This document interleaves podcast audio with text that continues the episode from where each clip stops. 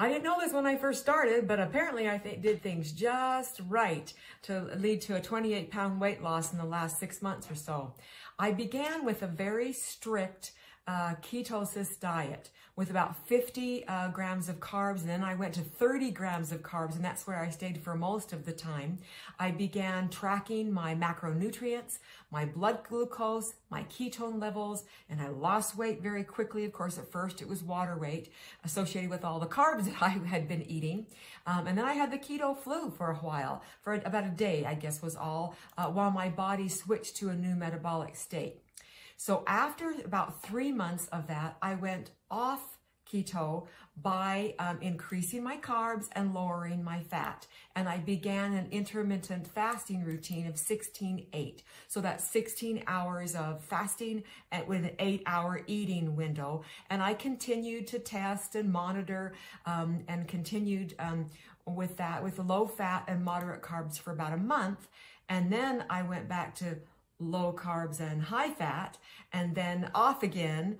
And with the additional intermittent fasting, I was still able to keep my glucose down and my ketone levels up. Now, I had no idea that there was a term for what I had accomplished, and it's kind of a big deal. My body has become fat adapted. And what that means is that my body has learned how to convert fat into fuel quickly and efficiently. Fat adaptation has resulted in decreased cravings, increased energy and stamina, and improved sleep. kind of cool. By changing things up often, like my eating, my exercise, and my fasting routines, and going in and out of ketosis, I have kept my body alert and responsive. And apparently there's a term for that too. It's called metabolic switching. And as I have come to understand it, our bodies can burn glucose or they can burn ketones. And there's a lot of research that suggests that the body prefers to burn uh, uh, ketones for fuel for the body and the brain. So, and I found that this is really, I think, the case for me. You see, whenever I find myself eating too many carbs too often, I feel kind of bloated and crampy and sluggish and mentally not too on the ball.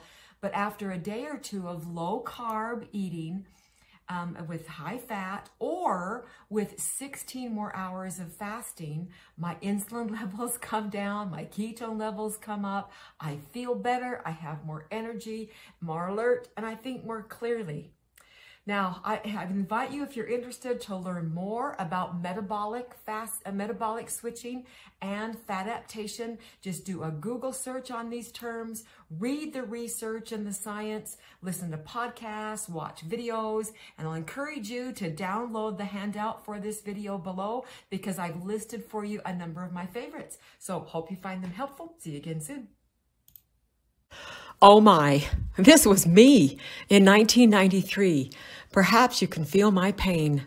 I was trying so hard to diet and exercise, but still at five foot two, I weighed 250 pounds. It didn't seem fair. I mean, look, I was eating an apple, not a cookie. But it was this very year that I decided I needed to take control of my weight, my life, and my health. My decision to have weight loss surgery was one of the best decisions of my life. It provided me with a break in time to get control of my weight, to engage an effective tool, and to lose 125 pounds.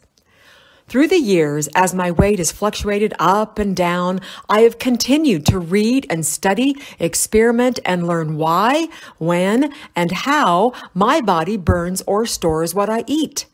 I am intrigued by the science and research and inspired by new understanding of the disease of obesity, metabolic disorder, and insulin resistance. The things that I have learned and implemented have increased my understanding, influenced my daily habits, and led to a healthier, happier me.